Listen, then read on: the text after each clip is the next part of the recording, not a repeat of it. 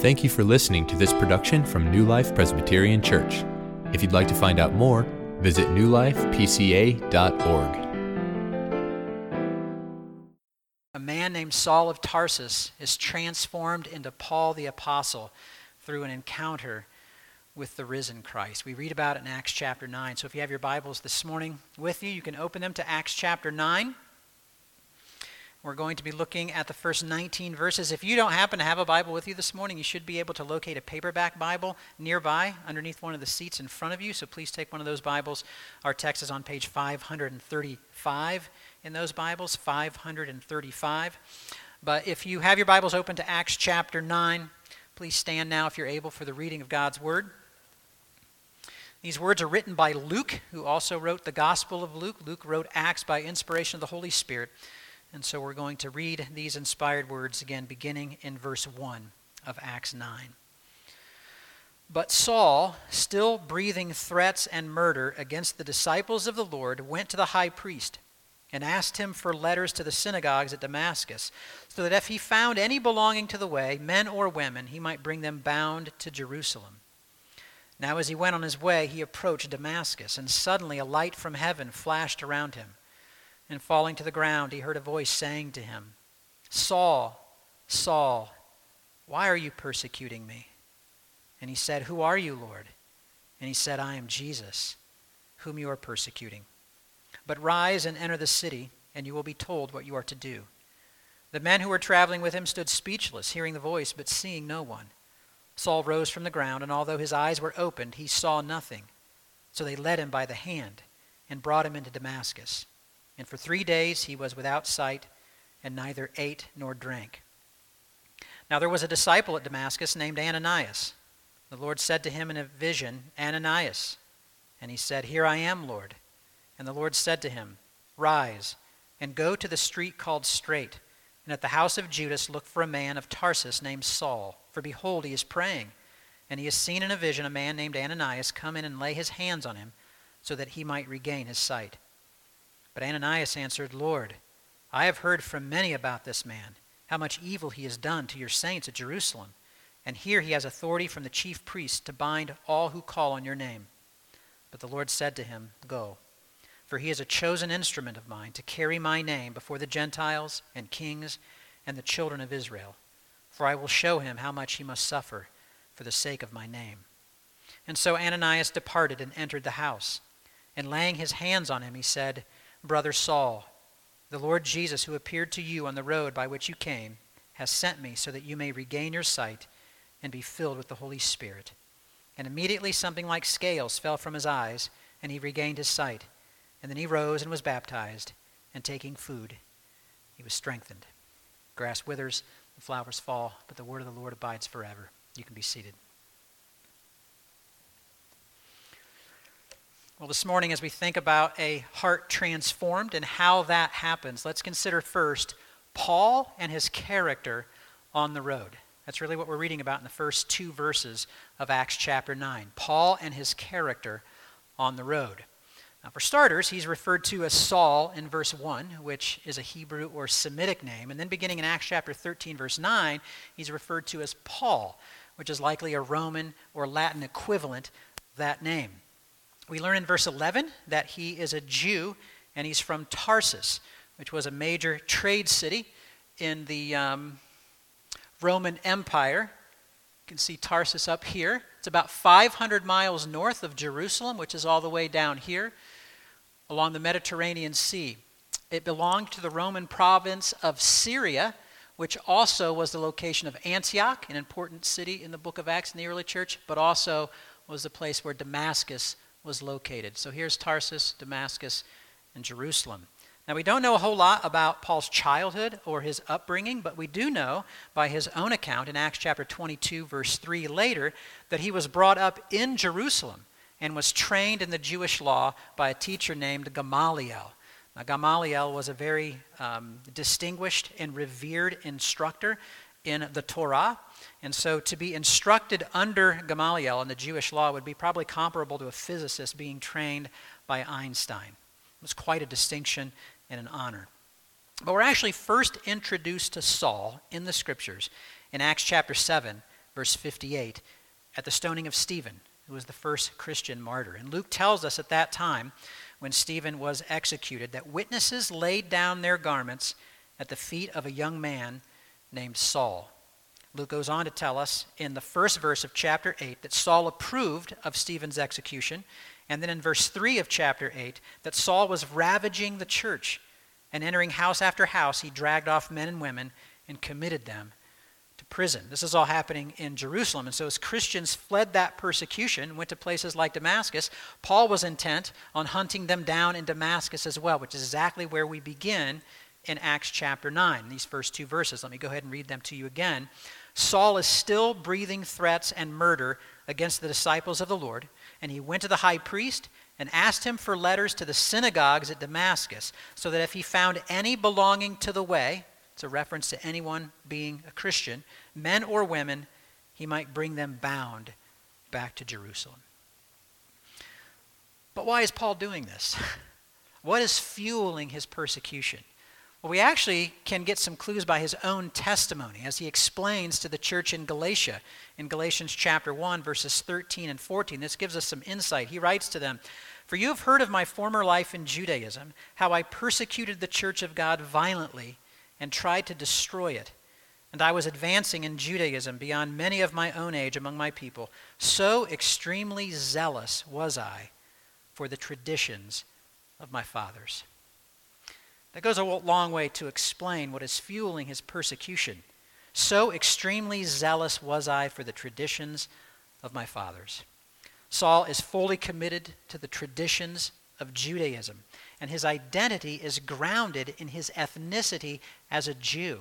And as such, anything that threatens those traditions, he regards as worthy of opposition. And even those who propagate the weakening of those traditions, he regards them as enemies of God himself. And so, when we think about it, what can we say about Paul and his character on the road to Damascus? Well, he's kind of a domestic terrorist who's full of hatred and violence. He's not a white supremacist because he's a Jew, but he is a Jewish supremacist. And he's seeking to eliminate anything that would threaten the purity of the nation. He's a Jewish nationalist and a, and a kind of a fascist who is bent on silencing any opposition. That's Saul of Tarsus. So when you think about it, Saul of Tarsus is not all that different from the fire breathing zealots that we see today who are burning down cities and storming governmental buildings. That's Saul of Tarsus. Christian author Philip Yancey is even more candid in his comments on the Apostle Paul. He writes this I get mail from Amnesty International, and as I look at their photos of men and women who have been beaten and cattle prodded and jabbed and spit on and electrocuted, I ask myself, what kind of human being could do that to another human being? And then I read the book of Acts and meet the kind of person who could do such a thing. It's referring there to the Apostle Paul. And so it's easy for us to forget sometimes when we have our Bibles open and we're reading the book of Romans or the book of Ephesians or the book of Philippians that the person who authored those books was once like this. The person who authored, those books was Saul of Tarsus. It's easy for us to forget because we know that the person who eventually entered into Damascus was a much different man than the one who set out on that journey because of transformation took place. But it was a transformation that took place not because legislation banned the persecution of Christians in Damascus. It wasn't because protesters actually cried out for equal protection under the law for the Christians in Damascus. The transformation happened because Saul of Tarsus had a personal encounter with divine grace and truth. And so the second thing we need to look at is Paul and his confrontation with Jesus. We see this in verses 3 through 9. Paul and his confrontation with Jesus. He's on his way to arrest those that he regards as the enemies of God. But he is actually the one arrested as an enemy of God.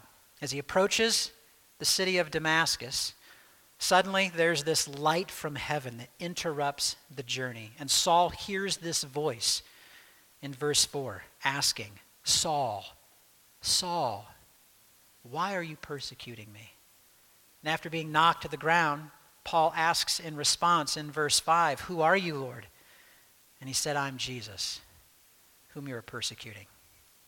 So here's Saul of Tarsus zealously believing that he is acting in service to the one true living God by hunting down Christians all over the world to imprison them. And to his shock and to his terror, he learns that he is actually persecuting Israel's Messiah, the Redeemer of his own people and the fulfillment of all God's covenant promises.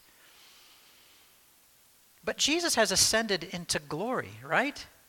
Luke tells us actually at the beginning of Acts in chapter 1 that Jesus has ascended.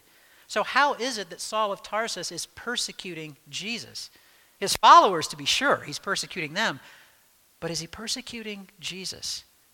Well, it's important for us to recognize how closely connected and identified Jesus is with his people throughout the pages of the New Testament, including by the teachings of the Apostle Paul, who refers to the church as the very body of Christ. And Paul repeatedly stresses in his writings the union that the believer has with Christ Jesus, a union that is so close that Paul claims that he himself has been crucified with Christ in Galatians chapter 2 verse 20. And he reminds the believers that they have died with Christ, been buried with Christ, and been risen with Christ in Romans chapter 6. Even being ascended with Christ in Ephesians chapter 2, verse 6, and seated with him in the heavenly places. And the, the believer will reign with Christ, 2 Timothy chapter 2, verse 12. So close is this union and so close is the identification between Jesus and his people that to persecute the church is to persecute Jesus. Now, what that should help us remember is that the enemies of Christianity, those who attack the faith, are not first opposing and enemies of us, but of our King. They are first and foremost enemies of God, not first and foremost enemies of us. Moses was right when he told the grumbling Israelites in the wilderness in Exodus chapter 16, verse 8 Your grumbling is not against us, but it's ultimately against the Lord. And remember that God said to Samuel in 1 Samuel chapter 8 verse 7 when the people were asking for a king, he says, "They've not rejected you, Samuel, but they have rejected me from being king over them." It's important that we not lose sight of this because when we lose sight that attacks against the faith and enemies of Christianity are ultimately enemies of God, it's easy for us to get defensive and hostile and malicious in response to those attacks because we're taking them personally first. And that becomes a problem when we get defensive and hostile and malicious. There was a documentary that aired um, in this past spring, spring of 2020, that was documenting the Chicago Bulls and Michael Jordan and their pursuit of their sixth NBA title in 1998. And at times in that documentary, Michael Jordan is sharing that certain things happened on the court. He recalled certain things that were said to him or about him, maybe some trash talking, and he admitted, I took that personally.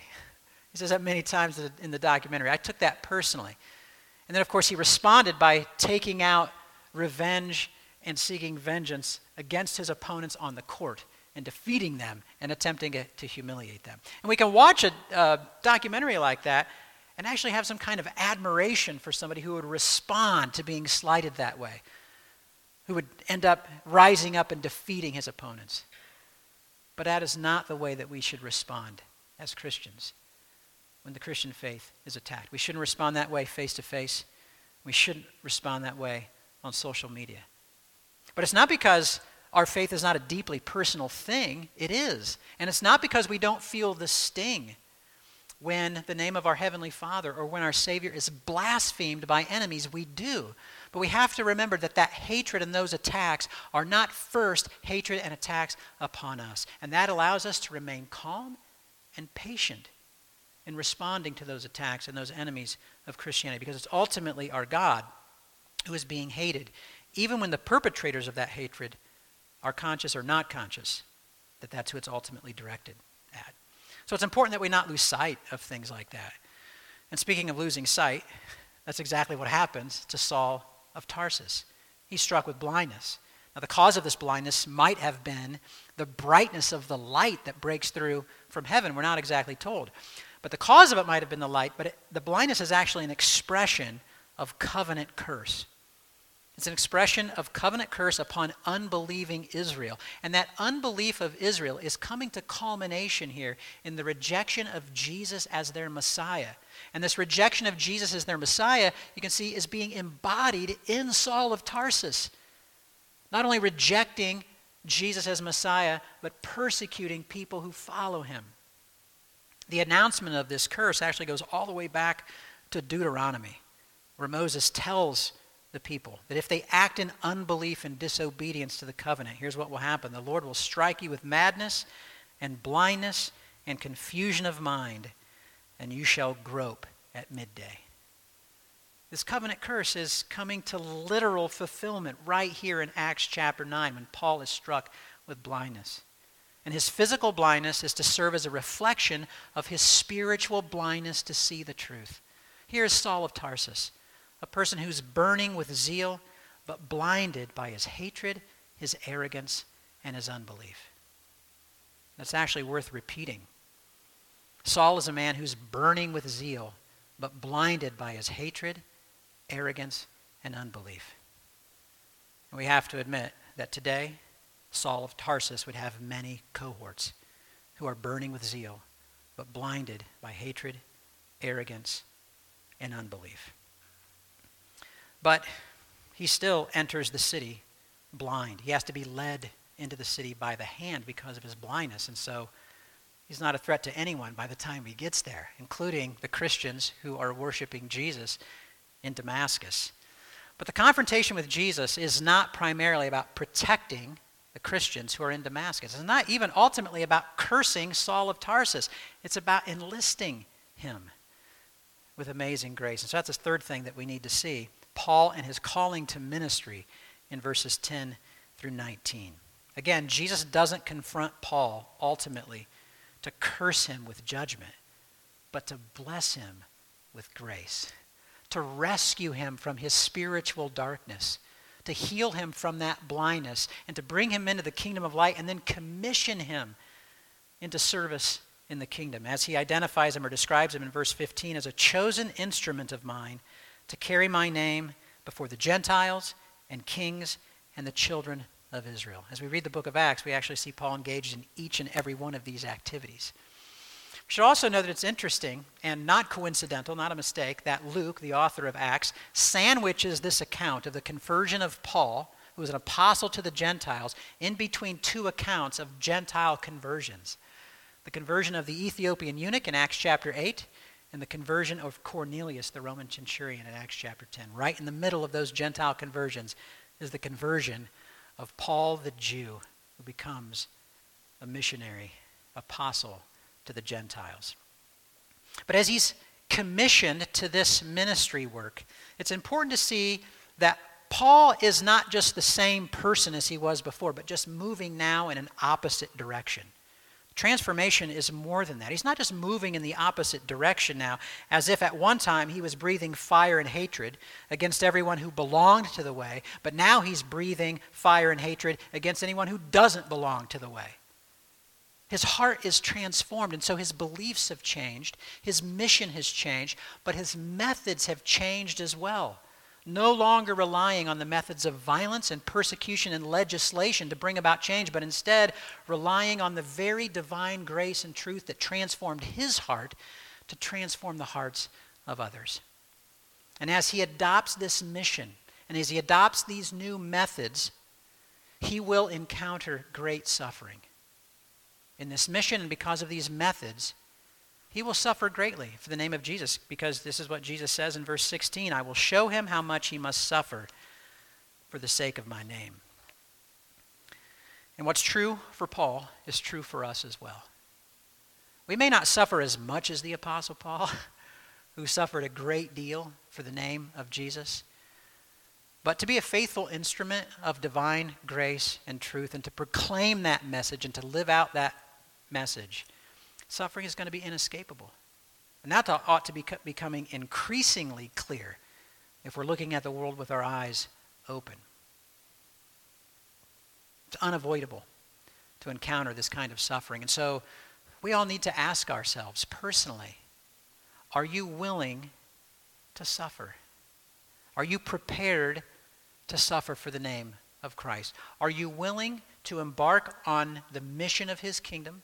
And are you willing to adopt methods that open you up to persecution and suffering? Are you only willing to adopt the methods that allow you to escape suffering and persecution yourself and inflict suffering on others?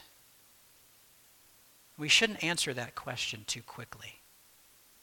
Are we w- really willing to adopt methods that will open us up to persecution?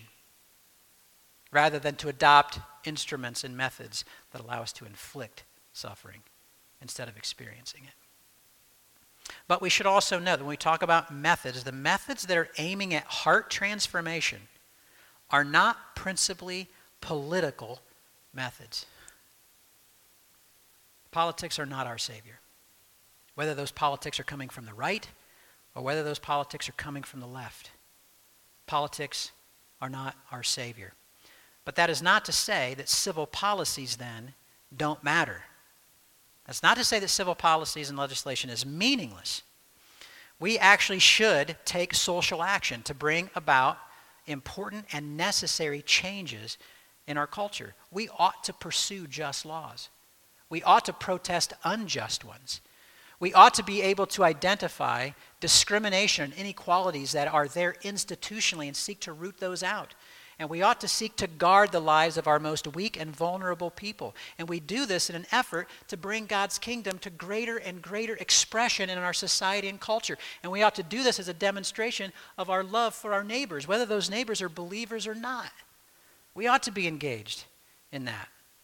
Speaking about the importance of the law, Martin Luther King Jr. put it this way He said, It may be true that the law cannot make a man love me, but it can stop him from lynching me. And I think that's pretty important. King is right. Legislation is not pointless. But King is also right in being aware that legislation is limited. It's limited. Legislation cannot transform a heart. It cannot remove hatred from a human heart and replace it with sacrificial love. Legislation can't do that. No election is going to be able to do that. Education can't do that. Throwing a lot of money at problems isn't going to do that. Placing people in sensitivity training is not going to do that. And certainly what's not going to do that is bullying, insulting, and publicly shaming people on social media platforms. That's not going to transform hearts. Legislation can do some things, right? Women can vote now because of social action that was taken in the past. That's a good thing. But guess what? Sexism and abuse still happen. The civil rights movement of the 1950s and 60s righted wrongs that needed to be righted. Praise God that that happened. But guess what? Racism and discrimination are still here. And if abortion ever becomes illegal, guess what? People will still get abortions because legislation can't change hearts. But what legislation can't do, the grace and truth of the risen Christ can do. It can transform a heart. It can take a sinful heart full of hatred and transform it to produce the fruits of love and righteousness and justice and truth and compassion. If you want exhibit A that that can happen, Saul of Tarsus. But we should, actually shouldn't have to look to Saul of Tarsus for the proof of the power of transforming grace and truth that comes in the gospel. That should come with us. We ought to be a people who display that transformation through love and righteousness and truth and justice and compassion. If those things don't look any different for us than they look for anybody else in the world, that's a problem. That's a problem. We can't just say we have transformed hearts. That comes to expression in the way that we live, in the way that we interact. All of this is what I think led C.S. Lewis to conclude this He who converts his neighbor to Christianity has performed the most practical Christian political act of all. Not the only Christian political act, but the most practical one. Because it's not dealing merely with legislation. It's because through the grace and truth of Christ Jesus and the gospel, hearts can be transformed. And that's something that legislation can never do. But the way that Jesus typically transforms hearts is not by confronting them with blinding light on the road. Instead, what he normally does is he commissions people like the Apostle Paul and me and you and Ananias here to be instruments of proclaiming and living out his truth and his grace. And that's, we do see Ananias doing that here. He's sent to a known persecutor of the church, and so he's required to believe that people can really be changed and transformed by the power of the risen Christ. He has to really believe that to go to this known persecutor. The reason I mention that is because that notion is being increasingly dismissed today. Because we live in this environment where people are willing to dig up decades old dirt on people in order to smear and discredit them. Something they said 30 years ago, something they did 30, something they said or did 30 years ago is brought up again, as if people can't never really change. But people can change by the power of divine grace and truth because Paul changes here. Ananias goes to him with courageous obedience. Let's not miss that. He has to exercise courage to go to Paul, lay his hands upon him. But when he does, Paul's changed. Scales fall from his eyes. He's healed of his blindness. He receives the Holy Spirit. He's baptized, and he gives his heart to Jesus and his life to ministry for the sake of the kingdom. Change is real in the gospel. But let's not skip over Ananias quite so fast and just think about the transformation of Paul. Because Ananias is easy to dismiss. He appears on the pages of Scripture really quickly, and then he leaves and he's never mentioned again. But let's not dismiss him so quickly because we have to remember that in God's purposes, there is no ministry of the Apostle Paul without the ministry of Ananias. And so you, when you think about if, if any of us here are Gentiles to whom the gospel has come, which is probably all of us, certainly the vast majority of us, or for those of us that have been blessed and nourished and strengthened and discipled in the gospel by reading any one of the 13 letters that the Apostle Paul has written by inspiration of the Spirit that we find in our Bibles, if any of us have received encouragement from that, then we owe a debt of gratitude to Ananias. Ananias teaches us not to underestimate the value or the role of our ministry, no matter how small it might appear. I mean, what's the big deal? All Ananias has to do is go and lay his hands on Paul. God does everything else. That's the way most ministry works. But keep in mind that small act of courageous obedience by Ananias changes the world. So let's not underestimate our role or the value that our ministries have, small acts of faithfulness. But let's not overestimate them either. Because as Paul would later remind the Corinthians, neither he who plants nor he who waters is anything, but God who gives the growth. It's the Lord and the Lord alone, not me, not you, not Ananias, that transforms hearts and lives by the grace and truth of the gospel of Christ Jesus.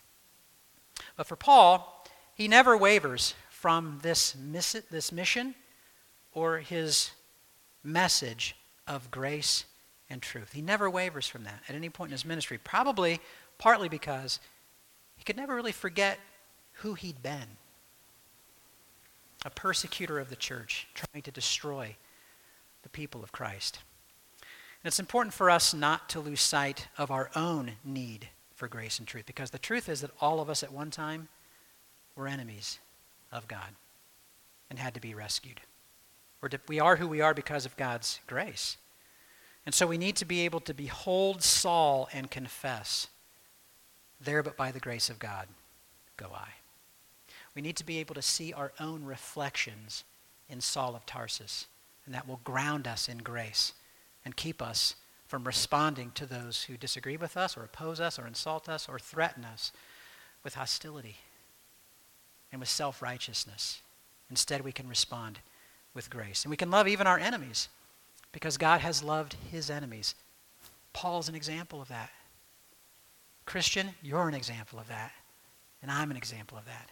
God has loved his enemies, and so we are empowered to love our enemies because when we were still enemies, Christ died for us. So there's power in transforming grace. These are dark and challenging times that we live in. But they're not hopeless times. There is hope. But let's not misplace our hope. Our ultimate hope is in the risen Christ because his light is stronger than darkness. And because his grace and truth transforms hearts and lives. And so, as those whose hearts and lives have been transformed by that grace and truth, let's be faithful instruments in word and in deed to point others to the one in whom there is hope for a transformed heart. Let's pray. Our gracious God, we thank you that you have sought us out in grace. Enemies of your truth and your gospel, enemies of you, and yet you have sought us out not to judge us, to condemn us, but to rescue us, to give us life, to give us hope, and to enlist us into the service of your kingdom. So, Father, help us to do that with gratitude and humility. Help us to see our own reflection in Saul of Tarsus so that we recall our dependence upon grace and that we might be faithful instruments in sharing that grace and truth in a world that needs that grace and truth for transformation. We ask all these things in the name of Jesus. Amen.